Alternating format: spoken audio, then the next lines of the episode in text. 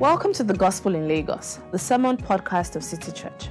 City Church is a community of worshippers on mission. We exist to catalyze a gospel centered movement that renews Lagos spiritually, socially, and culturally.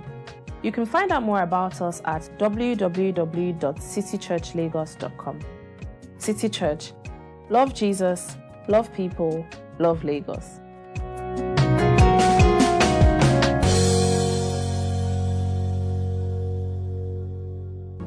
Good morning, church. Happy Valentine's Day.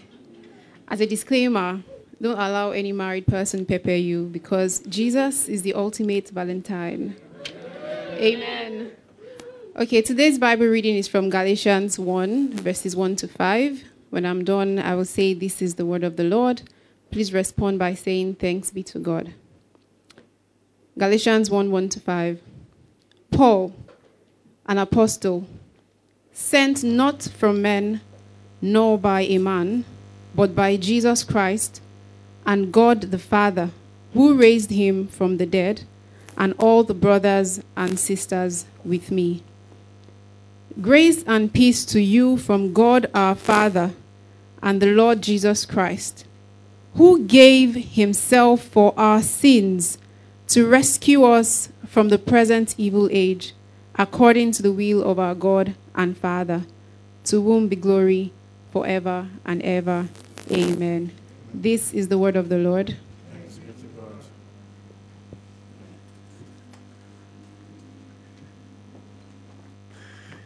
Thank you, BC, for that reading and the reminder.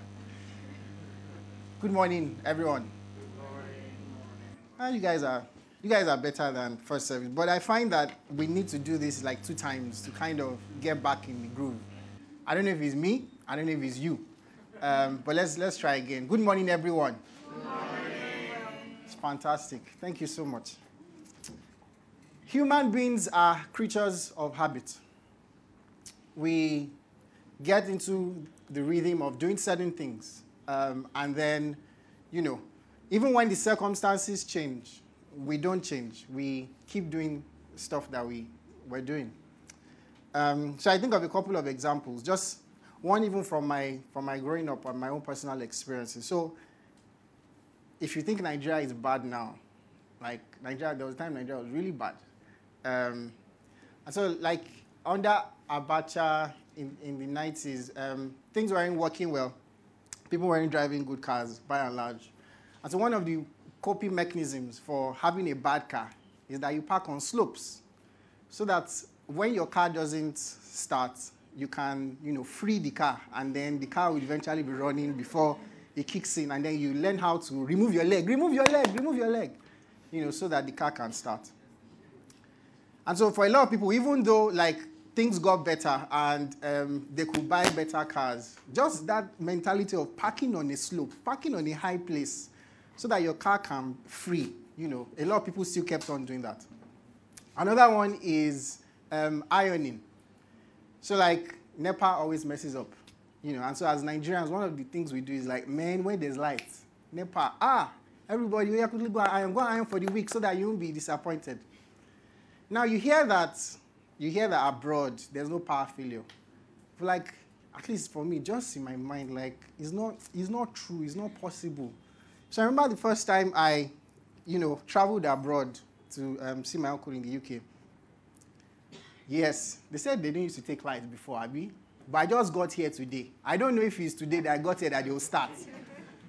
So I started ironing. Like, just the idea that there will be light tomorrow. No, no, it doesn't make sense. It might happen today. I don't want to be caught unaware, so let me keep, you know, keep ironing, keep being ready, be prepared like the Boy Scouts. Or a final one small gen life versus big gen life. So when you first marry, you know, you buy a 3 kVA gen or a 2 kVA gen that can only carry light and fan. Don't turn on AC, don't turn on electric cooker, don't turn on iron, you know. So like when daddy wants to go and start the gen, hey everybody off the off the iron, off this one, off that one.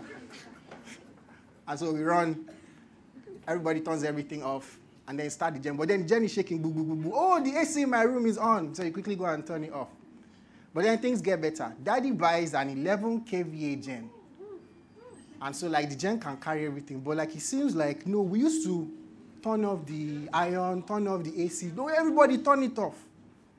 So, even though the circumstances have changed, because we are creatures of habit, we get into that rhythm and we keep on doing the things that we've always done, even though things have improved and even though things have gotten better.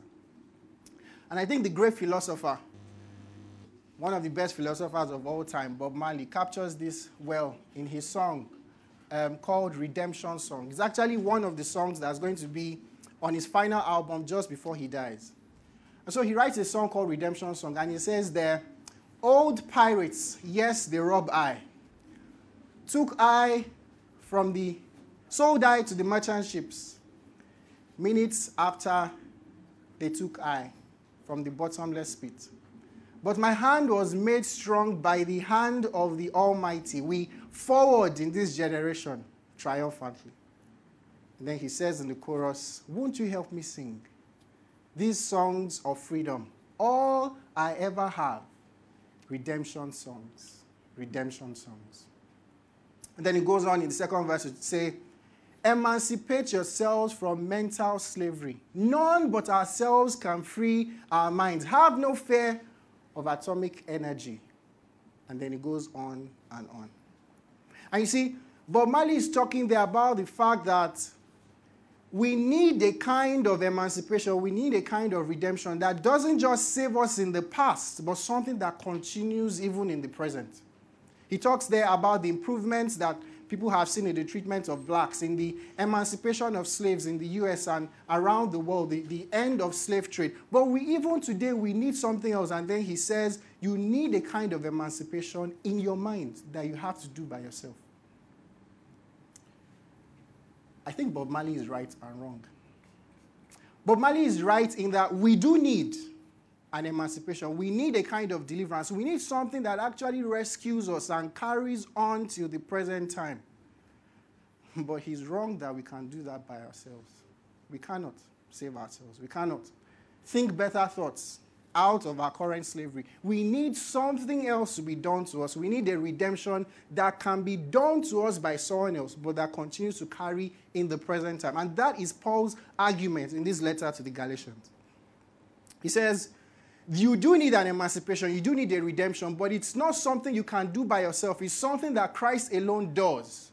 And so, by looking to Christ, by being joined to Christ, that is the only way that you can be free. But if you turn away from Christ, you are going back into slavery. And so he says in Galatians 2:16 that we know that a person is not justified by the works of the law, but by faith in Jesus Christ. So we too have put our faith in Christ Jesus that we may be justified by faith in Christ and not by the works of the law, because by the works of the law no one will be justified. You see, the Galatian Christians were Christians who were um, of different ethnicities scattered across a province. It's pretty much like how we would say Lagos is a no man's land right now. We say, oh, like you have Yorubas, you have Igbos, you have Ibibios, you have thieves, you have different ethnicities, all in this one big place. But then they had false teachers who had infiltrated their midst and were saying, you guys can keep on being who you are, but you need to add something to this your salvation. You need to add some Jewish practices, keep keeping the law of Moses so that your faith in Christ can actually be strong and real. Notice, they did not tell these people to stop believing in Christ. They only told them that they needed to supplement their faith in Christ. They needed to add something to their faith in Christ. I know it reminds me of a couple of us, or okay, maybe not a couple of us, but Nigerians generally, we like diets. We like diets, anything diets Ah, Especially after Christmas in January and February, we love diets. So you've gotten on a diet and then they tell you don't take so this word it is feces in first service they were hearing something else i'm not saying feces it's feces fizzy drinks so they told you don't take feces don't take fizzy drinks i think i should just keep saying fizzy drinks don't take fizzy drinks because water is too water water is healthy. Water is good for you. It doesn't have any calorific content, right? So you, you that's what you should take. And then take vegetables as well. Take a lot of those. But then you're a, you know, you're a good Nigerian, you like sweet things. You like things that will make, you know, your, your mouth, you know, you enjoy salivate over them. So you say, okay, I'm not going to take the fizzy drinks. I'm just going to add a little to the water so that the water can be spiced. The water can have, you know, this tingly feeling in my mouth. So you add to the water. Notice what you have done. You are not taking fizzy drinks any longer, but you're actually not taking water. You are taking something else. Even though there's water inside, by adding an extra component to it, you have changed the, comp- the composition of that thing. And friends, we corrupt the gospel not only by denying it, not only by replacing it, even, but also by adding to it. And this is what Paul is saying here that if you add to the gospel, you are effectively subtracting from the gospel because by adding to the gospel, you are denying the power inherent in the gospel. And so he's saying here, like, guys, Galatians, there is only one gospel. There is only one gospel that is sufficient. There's only one gospel that should not be added to. And if you add to it, you are going back into slavery. And he says, No, no, no, don't go back into slavery. You are no longer slaves, you are children of God. And so we title the series No Longer Slaves.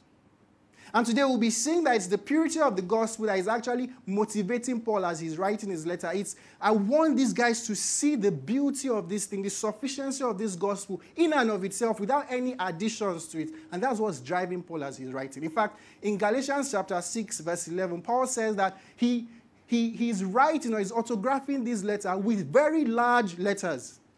And what he means by that is not just that, oh, I'm writing a very big, with a very big um, lettering. It's that back in the day, people used to um, employ scribes to write very neat, you know, very official, very nicely packaged letter, and then they send it. And Paul is saying, guys, I'm not into packaging. I'm not into presenting something nice for you to see. I want you to see with all urgency, without sugarcoating this thing, that this gospel is real, it's sufficient, and it's vital. And Paul is writing with a purpose. And so today we'll be, I'll be titling this sermon, um, Sent by Purpose. And we see three things there in these five verses. We see one, the sending, two, the means, and three, the purpose. The sending, the means of the purpose, the means of the sending, rather, and the purpose. Let's pray. Lord, we sang at the beginning, open our eyes, we want to see Jesus. Lord, we really want to see Jesus. Like the people who come in John 12 and say to the disciples, Please, sir, we want to see Jesus.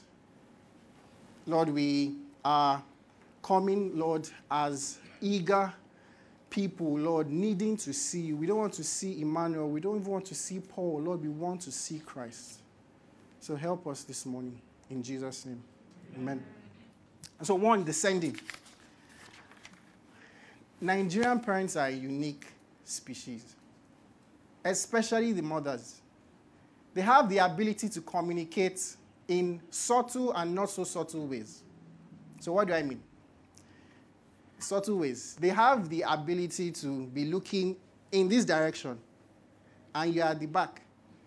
And the mother says, What are you doing there?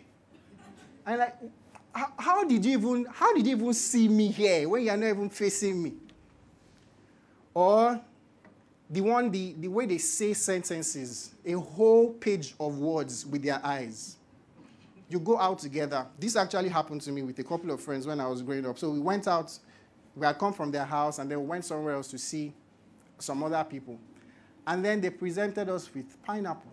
And man, I, we all wanted to eat. You know, and they had cut it. It was really looking appealing, very nice.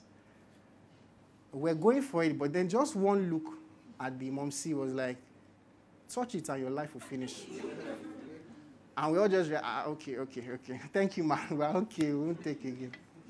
So Nigerian parents communicate in, in subtle ways, but they communicate also in not so subtle ways. Like when you go to the market with your parents as a child growing up, and everybody's carrying things out from the car. And then you are with mom C in the kitchen. Say, mommy, where should I put where should I put this thing?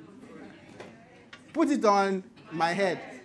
But as a good Nigerian child, you know that that means put it anywhere else but my head. So they do that. Or the way they call our names.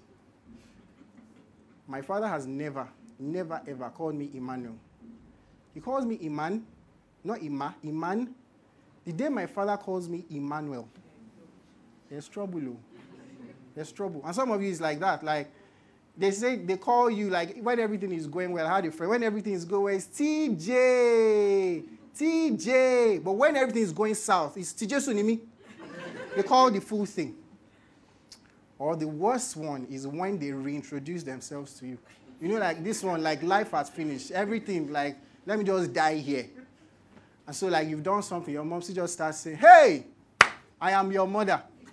I carried you for nine months. I was had sleepless nights. Had, you just know, hey, life has finished, life has ended. And this is something of what Paul is doing here. Look at verse 1. Paul says, Paul, an apostle, sent not from men, nor by man, but by Jesus Christ and God the Father, who raised him up from the dead. Now, it may not be obvious to us, but this is a very strange way to start a letter. It's a strange way to start a letter because actually, the people Paul is writing to, the Galatians, knew this story. Paul planted these churches. In Acts chapter 13, Paul and his friend Barnabas, on their first missionary journey, they go to um, a, a, part of the world then, and they plant churches in Lystra, in Iconium, in Derbe, in all these places. These are the Galatian churches. So they actually know Paul's story. But Paul feels he needs to tell them the story again. And why is Paul doing that? You see, what is at the root of this Galatian controversy is that the gospel was under assault. But it wasn't just that the gospel was under assault, it was the gospel that Paul himself presented that was under assault. And so, a way to discredit a message is not just to discredit the message or the contents of the message, it's also, discredit, it's also to discredit the messenger as well. And so, you know, a, a number of people, when, when news, newspaper vendors or newspaper um, stations were still a thing, what do Nigerian men, what, what would they do? They'll go and read the headlines, and then somebody just start gisting, hey, this is, this is how these politicians do. In fact, one of them was saying last week, and then it goes on da da da da da. And then you say, ah, Oga, you that you are here in Lagos, I know your house in Okokomaiko there. How do you know what's happening in Aso Rock? and then you discredit the message. You discredit what he is saying because you can discredit the messenger. And that's what they are doing to Paul here. And so Paul has to defend his authority here. In fact, the first two chapters, Paul dedicates to defending his, his contact with Christ, his apostolic authority, so that these people can see that he's not just someone who has come up with these things, he's someone who has actually, who has actually authority to deliver this message. So in verse 1, Paul describes himself as an apostle. And the, the word from which we get the apostle is a word that means sent. But it's not just like when your mom tells you to go and buy something down the road or to bring something for her when you're coming to see her. It is like sending in an official capacity. It is commissioning. It's like how we have ambassadors um, in our countries now, and then when they are going, they carry a letter to the countries where they, they go in an official capacity. They are arriving, they're representing the authority of the foreign government that sent them. And that's what Paul is doing here. But you see, he actually raises the stakes further. He tells us how his apostleship did not come about. And so he says in verse 1 that it was not from man or nor by a man. And what he means there by saying not by man is that it wasn't, um, not from man, rather, is that this message did not come from a human authority. It wasn't that somebody actually came up with something and then says, okay, Paul, go and deliver this message. But also, it was that it wasn't sent by men. And what Paul means there is that his commissioning, his sending as an apostle was not something that human beings did to him, but rather something that was done to him by non human beings. And this is important because in the Bible we see that there are two classes of apostles. The people who were commissioned by the reason by, by Christ himself, um, like the 11 disciples, excluding Judas Iscariot, like the 11 disciples. Then there were those who were commissioned by human beings or by the churches. So we, so for instance, in Acts chapter 13, um, the guys in the church there are praying. The leaders there are praying, and then the Holy Spirit sends a message and says, Set apart from me Paul and Barnabas for the work to which I've called them in Acts 13. 2. And then he says in Acts 13, verse 3, that they prayed for them and then they sent them out. That's the same word as apostle. They apostled them as though as it were. And so it was human beings. So when Paul says it was human beings, it was not human beings that sent me, he's saying that it wasn't, I'm not in the same class of people like people who were sent out by the church. But then he tells us how his apostleship did come about. And so in that same verse 1, he says, I wasn't sent by men, I wasn't sent from men, but I was sent by Jesus Christ. And Paul is adamant that he's not in the second group of apostles, the people who were just sent. And he's saying, even though, yes, the church in Antioch prayed for Barnabas and I, and they sent us out, it wasn't the church in Antioch that, you know, came up with that calling. It was Jesus Christ himself. I met the risen Christ who called me as an apostle and sent me out. And it was on account of that initial sending that this church then sends me out. And so Paul is saying that on account of that, this message I'm presenting to you is the original gospel, is the authentic gospel. In fact, you cannot mess with it. And if you mess with it, you are not just messing with what Paul has delivered to you, you are messing with what Christ himself is saying to you. To amend this gospel, to flout it, is to amend the message of Christ himself. And you see, friends, this is massively, massively important for us to hear this morning. First, we need to know that there's a unique role that the Lord Jesus has given to the apostles that he caused to found the church. You see, the Bible over and over again talks about um, the apostles of the Lamb, something called the apostles of the Lamb. And that group is the 11 apostles who were, who were, who were called by Christ while he was still alive, and Paul, who was called by Christ after he has died but was resurrected and ascended. And we see that these people have such a crucial and foundational role that they are distinct from any other class of people who are sent out in church history. And so in Ephesians 2:20, Paul himself writing says that the church is built on the foundation of the apostles and the prophets. And there he's talking about the apostles in the New Testament and the prophets, the people God sent out in the Old Testament.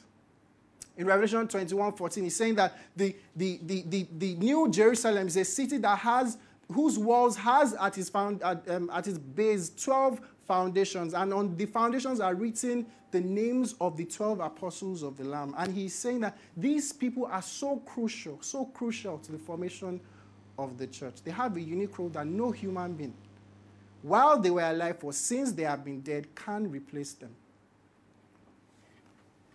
In fact, in Acts chapter 2, verse 42, while they were still alive, one of the markers of being a Christian was that they gathered together and they devoted themselves, he says, to the apostles' teaching, to the breaking of bread, and to the meeting together. And friends, this is important for us to hear. It was important for the Galatians to hear, but it's also important for us to hear because we are like the Galatians. We are torn in different directions by people claiming to be men of God. People claiming to have some kind of vision, some kind of revelation from, from God that somehow improves upon what God has revealed to us in these pages. And so we can, based on what Paul is saying here, that no, no, no, there isn't a message that is meant to be improved upon. There isn't a, a 2.0 version or 3.0 version of Christianity that is coming somewhere down the line. There is a faith that has been delivered once and for all to all the saints. So we don't mess with the gospel. We don't amend the gospel. We don't add to it. We don't improve on it somehow. We stick to it because this is what God has given us for all time. So, friends, you can test. You can test those who call themselves men of God and they somehow have improved revelation or different revelation from what God has revealed in His Word. You don't need to have some kind of theological degree. You don't need to have gone to seminary. You don't even need to understand Hebrew and Greek. All you need to do is just, does this match up with what God has revealed in His Word? We're told about certain Christians in a place called Berea, and when they heard the word of God, they will go back and examine it and look at it like, does this make sense in light of how Christ has revealed himself? And that is the same thing God calls us to do, friends. But you see, this is also why at City Church and many other churches around this country and around the world, that we take seriously something called expository preaching. Expository preaching is us going into the text and saying, God has communicated himself here. What has God said, and how can we seek to faithfully apply it here today? Why do we spend 45 minutes looking at two, three, four, five verses of the Bible when we can be talking about something else? It is because, like the children of Israel, who God told when they were in the, in, in the wilderness, that pick this piece of manna and it will last you for six days. We believe that God has given us manna that even though it was written 2,000 years ago, is still as fresh and as relevant as always. And so we don't come here to interrogate the text. Rather, we have the text interrogate us. We have the text read us as it were. We have God's word, you know, dissecting our lives. But you see, friends, secondly, it means that if we know this, it should also change how we relate to the Bible. It should change how we relate with God's word. You see, it's common to hear people say things like, yeah, Jesus was the founder of Christianity, so it's only the things that Jesus said that actually, you know, that you are meant to abide by. Those are the things that are meant to build my life on. So they call themselves red letter Christians. And by saying that, they're saying it's only the things Jesus said that I'm actually going to listen to and pay attention. So, like, ah, man, the Sermon on the Mount, I love that. That's how I'm going to build my life. But there are two problems with that. First is none of us have ever even heard Christ. None of us have ever actually met with Christ and had him instruct us. Even the Sermon on the Mount was something written for us by people who were there. But you see, secondly, is that if what Paul is saying here is true, if Paul's apostleship was not just an apostleship that came from other human beings, but came from Christ himself, reading Paul's words, we're reading Christ's words to us. You know, sometimes we do a pick and choose kind of thing. We do, I don't like this part, I, I, I like these other parts. Or like, no, it's Paul that somehow got it twisted, but then these other parts are correct. No, we can't do that. We can't choose one portion of the New Testament or one portion of the Bible and say, no, that's the authentic part, and then we discard the rest. It's either we discard everything or we believe everything. Amen.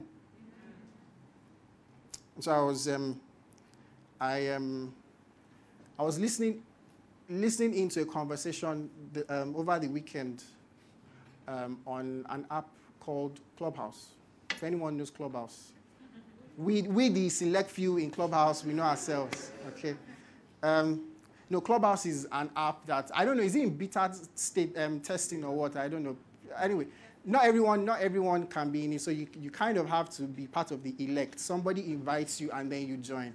Anyway, I'm not there, but someone was on it and I was, I, I was, I was listening. And then this, there's, there's a Christian group on it. So the way it works is like you, it's not chatting, it's actually audio, audio messages. So you can like, it's like audio conference and you can listen in on what other people are saying. So there's a Christian group there, Bible believing, uh, well, they say they are Bible believing um, people. And one of the things they were saying was, oh, like, yeah, like Jesus is really, you know, the, the one that we, um, we follow and like the bible is the uh, all these other parts are the words of men and so we need the holy spirit to actually illuminate to us the things that are not even there. It's a massive problem. If what paul is saying is true we cannot believe that. You see the holy spirit does not exist to somehow improve upon what the bible has said. The holy spirit exists to show us what the bible has said so that we can actually see who christ is and so you see, we can't say, oh, this is Paul's opinion. And so, like, I'm moving on to something else. No. All of this is God's word. All of this is God's opinion to us. So, can I ask you, how do you treat the Bible? Are you just speaking the parts you like and somehow you're ignoring the parts that make you uncomfortable, the parts you kind of dislike? Or are you someone who, you know, you select some parts and then you use that to kind of curse the people that you don't like and then you ignore the part that tells you to love those who hate you? The Bible is God's word and all of it is relevant to us. But you see, Paul doesn't just talk about his apostolic commissioning, he also talks about the apostolic community. And so he says in verse 2, he says, He's writing this as an apostle, but he says, and all the brothers and sisters with me. And this is incredible. This is amazing. Why? Because Paul is this super talented guy. Paul is this guy who has been, who has had the Lord Jesus Christ appear to him and commission him in ministry. And yet, Paul knows that he cannot be who God has called him to be. He cannot do what God has called him to do without the help of other brothers and sisters in Christ. Isn't it amazing, friends, that God does not commit the work of salvation, the work of ministry to a talented few? God does not say, oh, yes, um, just give me Hercules and Iron Man and Superman and Wonder Woman and all these other people. These are the people that will actually drive the message of the gospel. No, God picks people like you and I, people who are frail, people who are broken, people who have issues, people who, have, who, have, who still have remaining sin and are looking to Him to help us. And it is through us that God determines to carry the message of the gospel to the world. Oh, friends, you may not be called like the Apostle Paul. You are not called like the Apostle Paul. You may not have had the risen Christ has sent to you, but by God, you are called to go into the world. You are called as an emissary of Christ, of the risen Christ, to go into the world in all the spheres that God has placed you to bring his light and his rule to bear. Your life is not ordinary. You're not just walking through life, just going through the motions. No, you are someone who has a divine call, a divine commissioning to do all the things that God has called you to do. And so that is one of the reasons why we gather together like this. We gather together as an apostolic community to be fed, to be nourished, to be to see ourselves again as who God has called us to be so that we can be deployed into the world for all the mission and all the places God has called us to. But you see, it's not just for Sundays. We're not just sent out on Sundays, we are sent out for all of life. So maybe you're a homeschooling mom or a stay at home mom, and it seems like, ah, well, yeah, this is just the good thing to do so that we can save some money and so that the kids can have, you know, special attention before they grow up. And in the daily grind of things where you are picking, you know, a boxer that is in that corner, and then you are picking the, after the kids, and you are telling them to keep quiet it seems like, what am I doing with my life? But if this is true, and it is true that you are called as part of the apostolic community to go into the world, your parenting is not just an ordinary thing. You are being used as God's ambassador in your home to raise up a generation of people like Timothy's mother who know and follow Christ. Or maybe you are someone who you're, you're, you're in a workspace that is really difficult.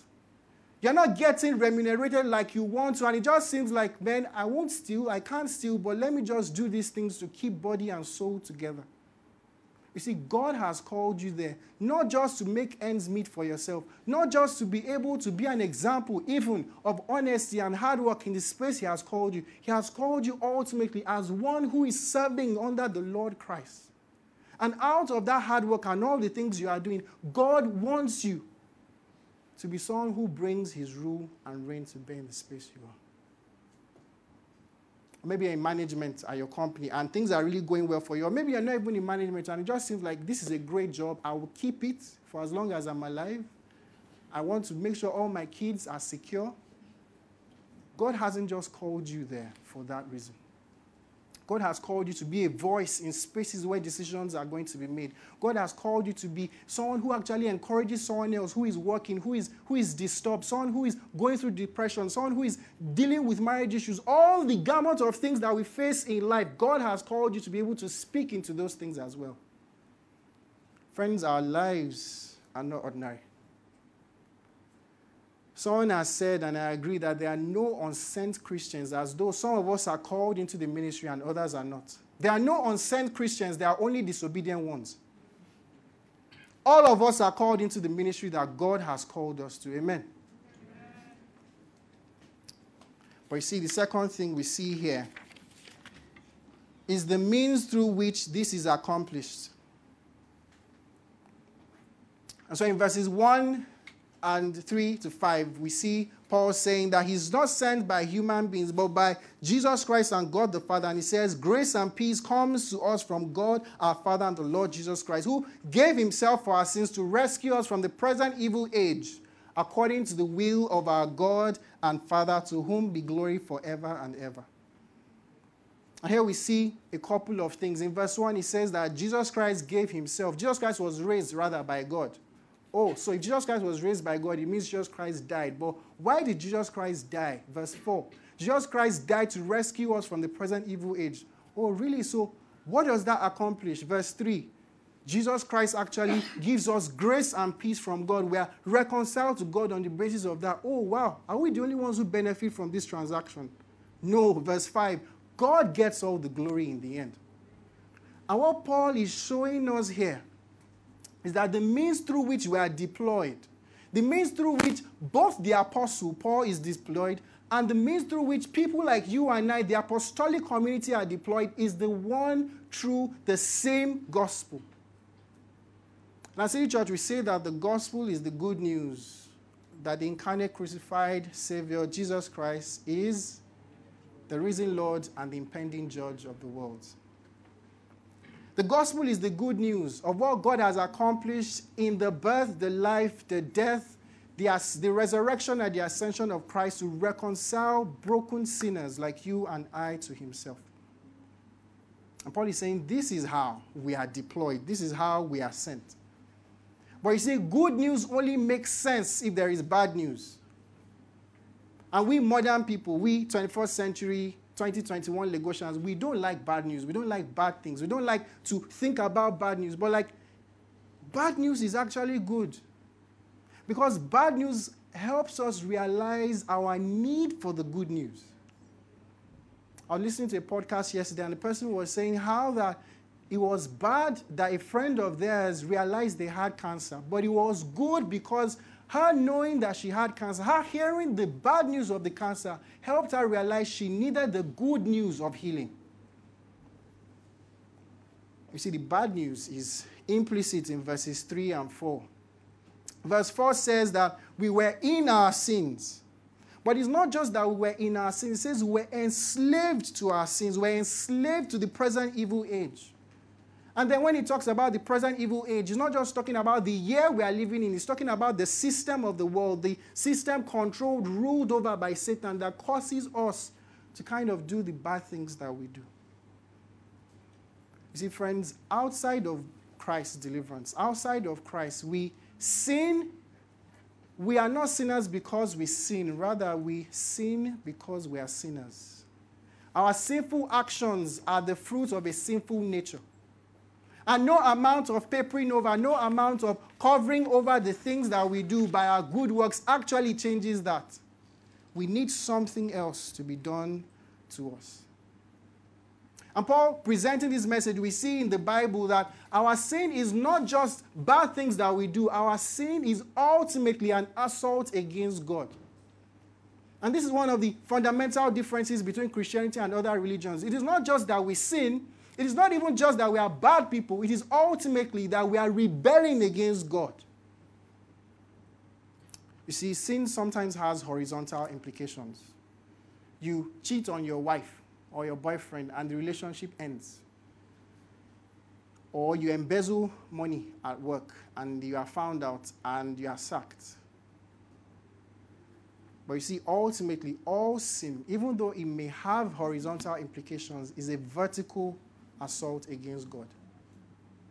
All sin is an assault against an infinitely holy God that is only worthy of being punished by an infinitely eternal punishment.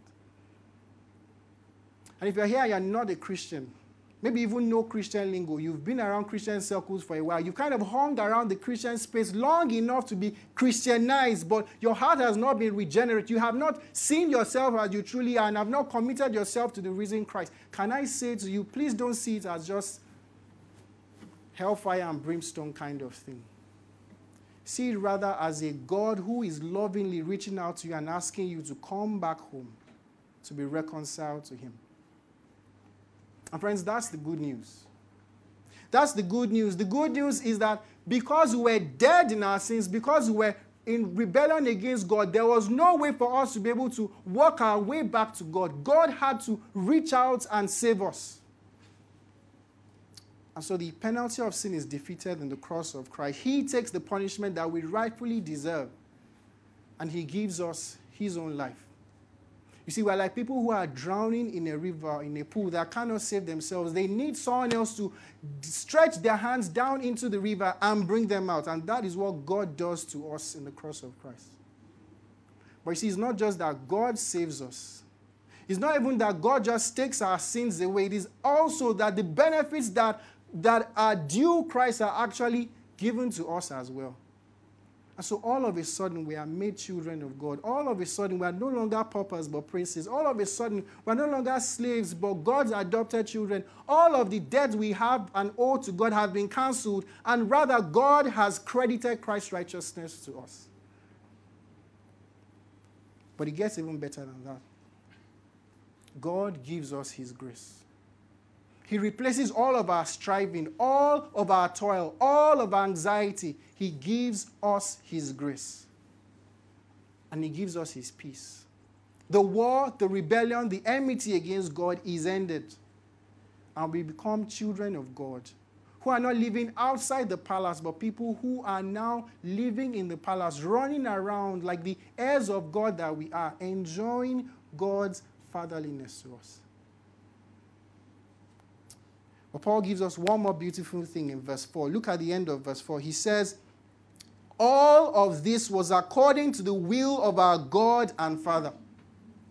And you see, this is important because it shows us that the work of our salvation was not just Jesus Christ kind of running along, doing his own thing, and then somehow trying to get the other members of the Trinity to agree. No, it was the work of our triune God, eternally loving and pursuing us. So I love this quote by a man called Phil Ryken, who is the president of an American university, what we call a vice chancellor. And he says this about this concept. He says, The cross had been in God's mind from all eternity. Thus, it demonstrates the love of God as well as the love of Christ. There could be no conflict within the Trinity, as if a loving son had to rescue us from an angry father. On the contrary, the willingness of the son was in response to the father's will. The Father does not love us because the Son died for us. Rather, the Son died for us because the Father loves us. The cross had its origin in the Father's heart. Isn't that just beautiful news, friends? The Father does not love us because the Son died for us. Rather, the Son died for us because the Father loves us. Friends, you are infinitely loved. You may not get any Val's gifts today. Or you may even hate the gift that you are given. I don't even know which is worse. Is it not getting or hating the one that you get? But you are infinitely loved, friends. Your vow is not going to bleed for you, but this one bled for you. This one gave his life for you. And see, that is why at City Church we describe ourselves as a gospel centered urban church. We, we say we don't just want to be people who proclaim the gospel, even think about it, or even know it and tell others to do it. No, no, we want the gospel to shape everything about us. I know someone who had um, a defective lung, like the lungs were packing up. And then they were waiting and hoping to get in the queue for a lung transplant. Then eventually, somehow, miraculously happened. She got a transplant from someone, I don't know, we don't know what happened to the person because she never actually met the person. I know one of the things she did was to write a letter to the unknown donor who gave their lung for hers so that she can actually be someone with a functional lung.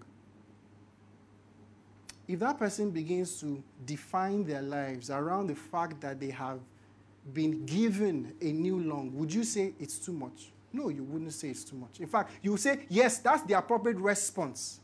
The nature of the gift, the immensity of the gift that you have been given determines how you respond to it. And what we, what we say by being gospel centered, it is this is everything. God has given us everything. And we are responding in the same measure that God has given us. If God gave us his life, how couldn't we give ours as well? But you see, also, our usefulness as an apostolic community is to the extent that we actually meditate on this gospel. Many times we are powerless in our going as an apostolic community or in the places where we are because we don't realize the power in the gospel. We want to do other things. We want to rely on other methods. We want to think crafty ways of reaching people, of convincing people, of doing different things, maybe at work or even parenting your children. And what we see here is that this gospel is the dynamite through which God brings down the walls of Satan and the fortresses of the, and, and the plans of the enemy.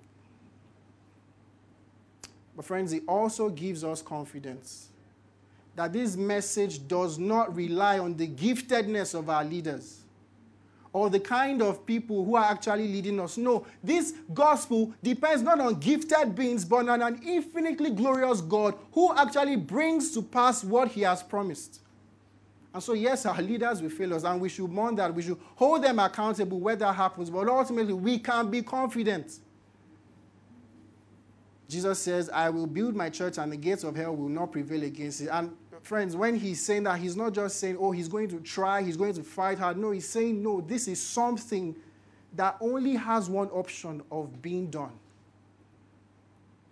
Friends, the means through which we are sent is the gospel. And this gospel is powerful.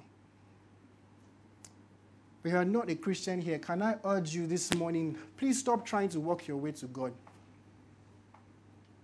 Have you ever seen maybe you're a parent or an older person, and you see children fighting, fighting their parents. Have you seen, have you seen one of those funny scenes? Where you tell a child to do something and child is angry, no, I'll beat you, I'll beat you, daddy, no, no, no. and you know that this is utter folly because it can't be done. Like there is no way in the world a two-year-old is going to build, beat, beat up a 30-year-old. But you know, sometimes that is how we are when we are trying to work our way up to God. We are trying to earn God's, God's mercy, God's grace. It has been given to us in Christ, and that's the only way to accept it. And God stands with his arms wide open and asking all of us to come. If you're not a Christian, God is opening his arms to you this morning and asking you, come. Stop trying to come to me. Come. But lastly, we see here a purpose, or rather, the purpose. You see, my son just became three um, years old in January, and um, he has a new habit that is always amusing, sometimes annoying. And what's this habit? It's asking why. Why? Daddy, why? Sit down, JD, why? Because it's good for you. Why? Because I said so. Why? Like, he's just always asking why. And that is what Paul wants us to ask as we read this. Why are we sent? Why are we the apostolic community? Why does God give us the gospel? And Paul wants us to see that there is a purpose behind what God is doing. But you see, when we hear purpose, we usually think in terms of like um, all these purpose seminars in secondary school, like I, I did, I did, I did those purpose seminars. I know Dami did because of the way he's looking at me. and at these purpose seminars, what do they do? They give you a questionnaire. And they tell you, like, go and answer all these questions, and then you discover your purpose. Like, you, all you just need to find purpose, just sit down and think and look inside, and then you find purpose. It's problematic. It's wrong because it assumes that purpose is something that can be found by looking inside. But instead, what the Bible shows us is that purpose is something that is found by looking outside. It's something that is found outside of us. Think about the people who you think have purposeful lives. Usually see two things about them. One, their purpose is always other centered, but their purpose is also always incarnational. Other centered and incarnational. What do I mean? They are not thinking of ultimately of how do I become a rich man? How do I pull down Jeff Bezos from the um, richest man in the world list and how do I climb up? No, they are thinking, how can I serve the people around me? How can I make life better for the other people around me? But then they realize that if I'm going to do that well, I have to be incarnational. I have to enter in to these people's feelings so that I can understand what they are going through and how I can best serve and help them. Well, we see that here in this text. We see that that is exactly what Jesus Christ does.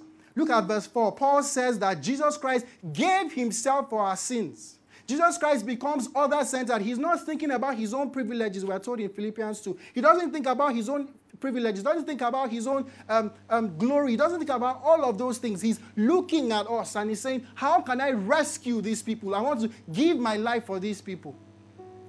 But you see, he also becomes incarnational. He looks at us and he says, No, no, I'm not just going to speak down from above. I'm actually going to become one of them. I'm going to feel the things that they feel. I'm going to feel their pains and their sorrows so that I can, through that, deliver them. But then he says in verse 5 that Jesus Christ does it not even ultimately for us. Jesus Christ does it so that God can get the glory. And you see, when God calls us, when God sends us out as an apostolic community, He is doing that ultimately so that we don't just go around even just saying the gospel, but so that ultimately God gets the glory that is due Him. What is the greatest problem of our world? What is the greatest problem of our lives? It is that we are glory thieves. Remember the song I sang at the beginning? Bob Marley, he said, Old pirates, yes, they robbed I uh, and sold I to the merchant ships. And even though Bob wasn't thinking about that, it is true that we are people who pirate the glory of God and we attribute it to ourselves. We are stealing the glory that is ultimately due God. And so, by doing all the other things we do, we are stealing God's glory. And that is ultimately what is wrong with us, friends. Our problem is not just that we do bad things. Our problem is not even just that we have bad habits. Our problem is not even ultimately that we sin around, we sin against the people around us. Our problem ultimately is that we are stealing God's glory, the glory that is due to God. And so in Romans 1:23, Paul, this same Paul says, describing sin, he says, Our problem is that we exchange the glory of God and took on the glory of man-made things. Remember, if God is an infinitely holy God, if God is an infinitely glorious God, who is worthy of all glory and who has been assaulted, whose glory has been pirated, what ought to be done to these pirates? It is that these pirates ought to burn eternally. These pirates ought to be disparaged eternally. These pirates ought to have their sentence be eternal so that it can be commensurate with the eternal glory of an eternally glorious God. But what does Jesus do? Jesus Christ leaves his own glory, steps down from his own glory, passes through this life, and then he dies for us as an offering to an eternally glorious God so that we can become people who live eternally glorious lives to an eternally glorious God. And so all of a sudden, we are no longer glory thieves. 1 Corinthians 10:31 says that because Christ has died for us, because Christ has changed our gaze, we can now become people who, in eating and drinking and in everything that we do, we do it all to the glory of God.